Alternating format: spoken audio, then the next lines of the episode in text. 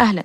أنا وفاء خالد. وهذا بودكاست شو اسمه؟ مثل العادة بمسك موضوع محدد أثار اهتمامي مؤخرا وأتكلم معاكم كأنكم معي على طاولة المطبخ. جهزوا الشاي ولا القهوة وتعالوا نسولف. جميع المراجع لكل شيء بقوله ونص الحلقة راح تكون في الروابط المرفقة كالعادة وفي المدونة.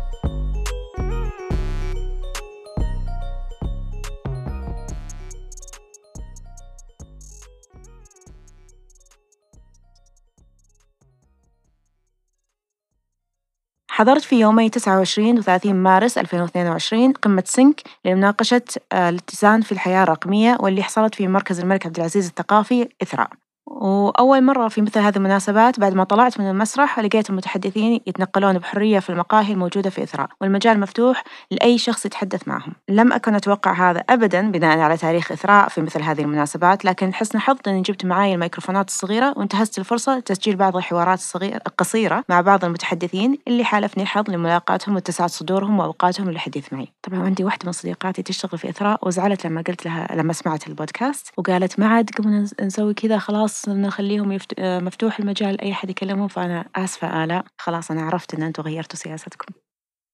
ملاحظة. كون الحوارات كانت باللغة الإنجليزية راح أضمن أجوبة الضيف بعدين ترجمة مختصرة لما ذكر في الحوار. سلسلة الحلقات القصيرة هذه راح تكون مقسمة بحسب الموضوع والضيف. وبتلقون طبعا بعض الاحترافية مثل عدم التحضير المسبق خششة الصوت بسبب وضع الميكروفون بمكان غلط وغيرها. أتمنى أنكم تتذكرون أني ما كنت أتوقع أني أشوفهم وما كانت اللقاءات معدة لتلقي أسئلة الحضور فمن أصغ أي منها بشكل احترافي. وكان كل الأمر عفوي. في سنة 1949 كتب جورج أورويل رواية 1984 يتخيل فيها عالم ديستوبيا تكون فيه كل الأفكار اللي ممكن يفكر فيها أي شخص أو أي فرد من المجتمع محكومة بما يريده الحزب وما يقرره الأخ الأكبر الذي يرأس هذا الحزب. بدل القصة وينستون سميث ما طاق هالرقابة ولم يستطع التعبير عما يشعر به لأحد فكل أحد قد يكون عينا للحزب وكل مكان يراه ويراقبه الأخ الأكبر. لكنه استطاع أن يهرب من هذه الرقابة الشديدة عندما وجد نقطة عمياء لا تراها الكاميرات وبدأ ثورته الصغير الشخصية الصغيرة بأن يفكر أفكاره الخاصة ويرتكب جريمة أكبر وهي تدوين هذه الأفكار في دفتر يوميات. بعد كتابة هذه الرواية بعقد من الزمن تقريبا بدأت بذرة اختراع جديد Intergalactic Network للكمبيوترات وتطورت أكثر في مختبرات الجيش الأمريكي وصارت ARPANET The Advanced Research Project Agency Network. حيث صنعت الكمبيوترات شبكة صغيرة محدودة بينهم لتبادل المعلومات. وفي سنة 1983 استطاعوا العلماء تطويرها وصارت الشبكات الصغيرة المحدودة تتواصل مع بعضها. من هنا بدأ الإنترنت الحديث وتوسع وانتشر حتى أصبح هذا الشيء الذي أستخدمه لأضع لك هذا المحتوى وتستخدمه لتستمع له. وعلى عكس عالم رواية 1984 أتاح هذا الاختراع لكل شخص أنه يعبر عن أفكاره ومعتقداته ورغباته. وأتاح لكل شخص متصل بالشبكة أن يطلع عليها دون قيود. وتدريجيا وبعد أن كانت الإنترنت مكانا جديدا جميلا لنشر العلم وتطوير التقنيات وتطبيقاتها لم ينتبه المجتمع أن المياه التي كانوا يخوضون فيها بسهولة تحولت إلى بحر فمحيط تتلاطم فيه الأمواج وتعيش في أعماقه كائنات كثيرة مخيفة. تنظر لنا كما ننظر إلى قائمة المأكولات الشهية في مطعمنا المفضل. استخدامات الإنترنت المفيدة في العالم واللي تغيره إلى عالم أفضل في كثير من الأحيان شجعت مزيد من الناس للدخول في هذا المحيط المرعب. وتعلم الأطفال عن هذه التقنية الجديدة المثيرة. وقفزوا دون أي وسيلة أمان. ومثل كل تقنية استطاعت فئات من البشر استخدامها لتطور جرائمها. وظهرت لنا تفرعات جديدة مثل الإنترنت المظلم والذي يصعب تقفي أثر من يستخدمه. والذي استغله كل من الصحفيين الهادفين لفضح الفساد لحماية مصادرهم والفاسدين لتبادل منتجاتهم الصادمة لكل سوي. عندما كنا أطفالا كنا نظن أن الأشرار لهم أعين حمراء أو صفراء تطلق الشرر وملامح حادة تكاد تخترق صدورنا فتلوثها. وكبرنا وعرفنا أن الأشرار قد يبدون لطفاء. بل يشبهوننا أحيانا. وفي الإنترنت الذي يعكس عالمنا الواقعي نرى أن الأشرار لا زالوا يستخدمون نفس طرقهم لكن بطريقة مطورة. فتوقف اللصوص عن تعريض أجسادهم للخطر عبر اقتحام المنازل. وتعلموا سرقة بياناتنا لتحويل أموالنا إلى حساباتهم. كما استغل النصابون عدم حرصنا أو جهلنا فأصبحوا يأخذون هويتنا ويحادثون أصدقائنا ويسرقونهم. وأصبح المتحرشون بالأطفال يرتدون صورة رمزية لطفل ويدخلون ألعاب الأطفال ليتحدثوا معهم وكأنهم منهم. وبعد أن يبدأ الطفل بالوثوق بهم واعتبار باعتبارهم أصدقاء يكشفون عن قناعهم شيئا فشيئا ويلتهمون براءتهم. كما تطورت أساليبهم تطورت جرائمهم فأصبح عرضهم لمحتوى جرائمهم لتعليم غيرهم أو متعتهم المريضة مربح أيضا. ووجدوا لهم جمهورا مستعدا للدفع. ومثل أي منتج لأي محتوى استهدفوا جمهورهم عبر وسائل التواصل الاجتماعي العادية التي توجههم إلى أزقة الإنترنت المظلمة. ومن يستخدم وسائل التواصل الاجتماعي؟ أنا. وأنت وأبنائنا وإخوتنا الصغار من الذي سيمنع هذا المحتوى من الوصول إليهم؟ كل طرف يرمي المسؤولية على الآخر. أولياء الأمور يقولون أن الشركات التي تربح من وجودنا في شبكتها يجب أن تراقب المحتوى. والشركات تقول لا يمكننا متابعة المليارات من المدخلات والمسؤولية على الوالدين. تخلت أغلب الشركات عن مسؤوليتها القانونية المتعلقة بهذا المحتوى بلصق جملة لمن هم أكبر من 13 عام أو 16 أو 18 على منتجها وتبرأت من علاقتها بالمحتوى. رغم أننا نوقع عقدا كي ننشئ الحساب عندهم. فيه البند الذي يمكنهم من بيع وشراء محتوانا الذي ننتجه دون إذننا. ورمت مسؤولية حماية الأطفال على الأهالي الذين يطالبون الحكومات بالضغط على الشركات بمتابعة ما ينشر وإبداع طرق لحماية الصغار والمجتمع من هذا المحتوى. فالأهالي مهما تفانوا بتعلم التقنيات الجديدة يسبقهم الأطفال ممن ولدوا وهذه التقنيات موجودة بين أيديهم وبديهية بالنسبة لهم. بعد الضغط الإعلامي والأخلاقي والحكومي على هذه الشركات الكبرى تحركت بعضها وأنشأت طرقا لمتابعة المحتوى. وهذه الطرق تعتمد حاليا على البشر. فالمستخدم الذي يرى ما لا يصلح يبلغ عنه وينتقل هذا البلاغ إلى إيزابيلا وفريقها في دوبلن التي تعمل على تصنيف هذه البلاغات وتأكيد خطرها أو عدم صحة البلاغ. فتمنع وصول بعضها إلى الجميع وتقنن البعض تحت تحذير وتبلغ عن الأخطر للجهات المسؤولة. Okay, so I'll start off. My name is Isabella Uh, I work as a contractor on behalf of a big tech firm based in Dublin, Ireland, and I've been doing it nearly three years now. Yeah, my name is Pamela Augusto. I work for the same company as a content moderator, and I've been doing that for three years. إيزابيلا الأخت الكبرى لكل من يستخدم الشبكة العملاقة التي تعمل بها وفريقها من المحاربين يقفون في الصف الأمامي متعرضين للمئات من المحتويات. We have to review if the the content is really like violating the policy because we have a policy that we have to follow. Mm-hmm. We just have to review if that's allowed or not in the platform based on the policy. لهذه الوظيفة أثر سلبي قوي على الصحة النفسية والعقلية فعندما يواجه الواحد منا أحد تلك المحتويات المريعة سيظل يفكر به ويتألم لما حصل وقد يجرح قلوبنا جرحا لا يندمل لفترات طويلة دون الحديث عن الخوف والقلق الذي يتسرب إلى حياتنا اليومية بفعل الصدمة فكيف بمن يرى المئات منها يوميا وهدفه هو التمعن بها وتصنيفها what is bad.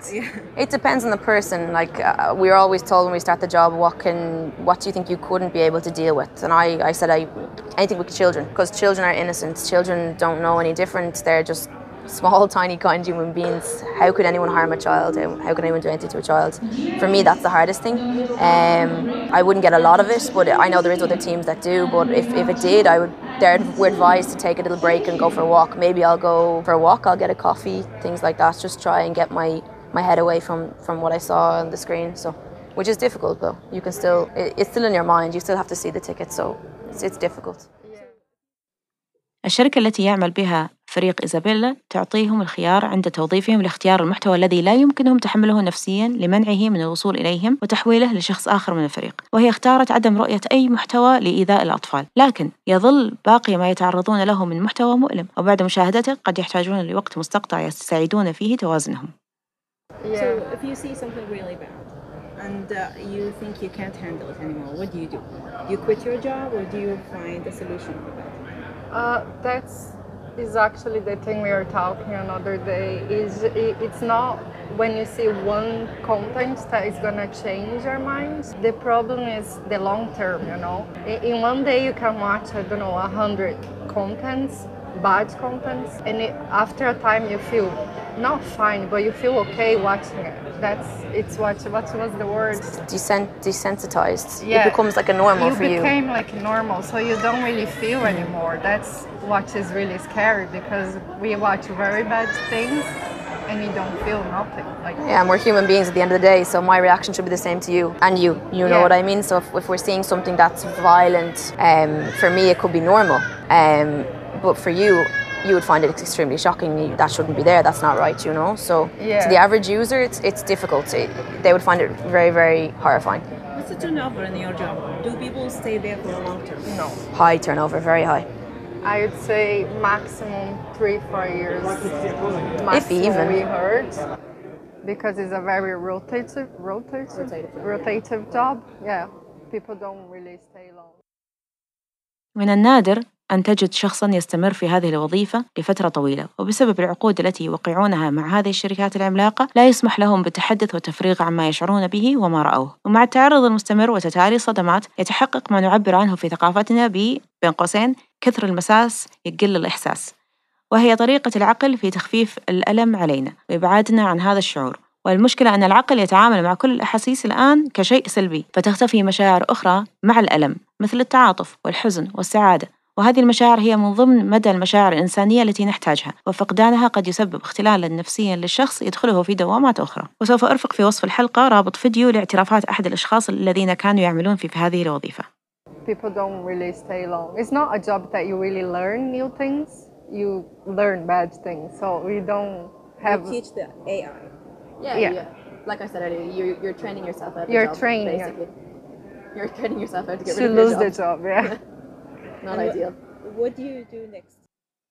هدفهم حاليا هو خسارة وظيفتهم في أقرب وقت عندما يتمكن الذكاء الصناعي من معرفة الإجابات الصحيحة من دونهم وأن يمنع وصول هذا المحتوى للناس وخاصة للصغار قد نشعر أننا محاصرون وأطفالنا في خطر لكن بيدنا كمجتمع إمكانية التغيير عند الوعي بالمشكلة والتصدي لها كيف نساعد فريق إيزابيلا؟ بالتبليغ عن المحتوى المخالف وشيئا فشيئا سيتعلم الذكاء الصناعي ويزيلها بنفسه the best you can do is try to talking with your kids and try to see what they are looking at on the internet because or try to filter their, their accounts because there's a lot of filters that you can like choose what to see what not to see. You can actually try to to do, go through these filters with your kids. I would say good, would be a good idea i would say so لكن المهمة الأكبر الآن هي التي في أيدينا نحن. علينا تعليم الأطفال طريقة التعامل مع الإنترنت ومتابعتهم مثل ما نعلمهم قيادة السيارة مع كل أخطارها ومثل ما نرسلهم إلى مدن الملاهي مع كل التحذيرات. سأضع في وصف الحلقة رابط لكتيب صغير أعجبني عن التصفح الآمن. وفي المدونة سأضع المزيد من الروابط لمساعدة الأهل في مهمة تعليم الأطفال وحمايتهم. رفع وعي الأطفال من سن صغير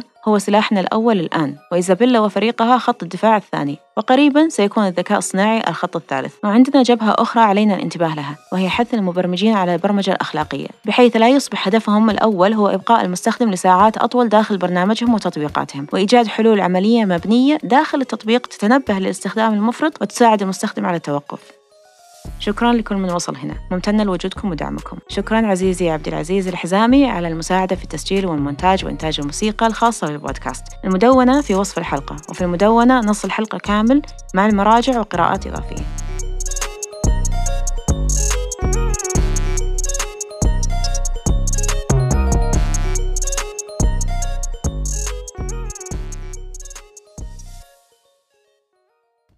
عزوز. تراني أثق فيك. مو تحط كل البلوبرز؟ الله أعلم. عزيز. الله أعلم. عزيزان. فتوقف اللصوص عن تعريض أجسادهم للخطر عبر عبر أنا أنا مستغربة شلون تطلع اللدغة مالتي يوم إني كنت ياهل الحين يوم كبرت. في أوقات غلط. عزوز قص القصة الله يعافيك.